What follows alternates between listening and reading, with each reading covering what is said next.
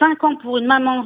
En plus, j'étais une maman solo avec ma fille. J'ai perdu tout ce que j'avais et on me laisse dans la dans ma perpétuité comme ça. On me laisse avec ma peine. Le peu de temps qui va peut-être me rester à, à vivre, je ne serai jamais en paix. Le seul moment où je serai en paix, c'est quand je l'aurai rejoint. Ça n'avance pas et j'aimerais que ça se termine. Je suis fatiguée.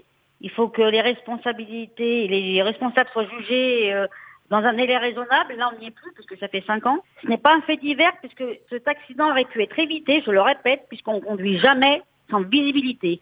C'est un deuil à perpétuité, quoi. Jusqu'à mon dernier souffle, Johanna, Johanna, Johanna et Johanna. C'est tout le temps Johanna.